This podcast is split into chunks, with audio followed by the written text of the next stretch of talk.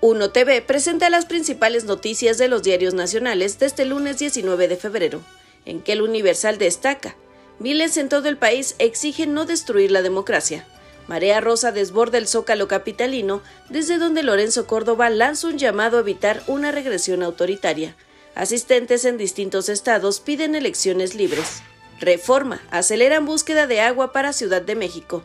Exploran al norte de Metrópoli alista con agua tres pozos en el Aeropuerto Internacional Felipe Ángeles y perfora otros en Zumpango. Milenio Diario, particulares sacan 93 millones de litros de acuíferos al día en la Ciudad de México.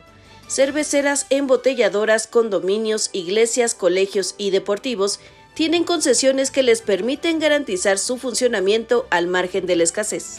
Excelsior, Sheinbaum se registra para la presidencia la banderada de Morena, Verde y Partido del Trabajo se compromete a continuar con el cambio iniciado por López Obrador. La transformación tiene rostro de mujer, afirma.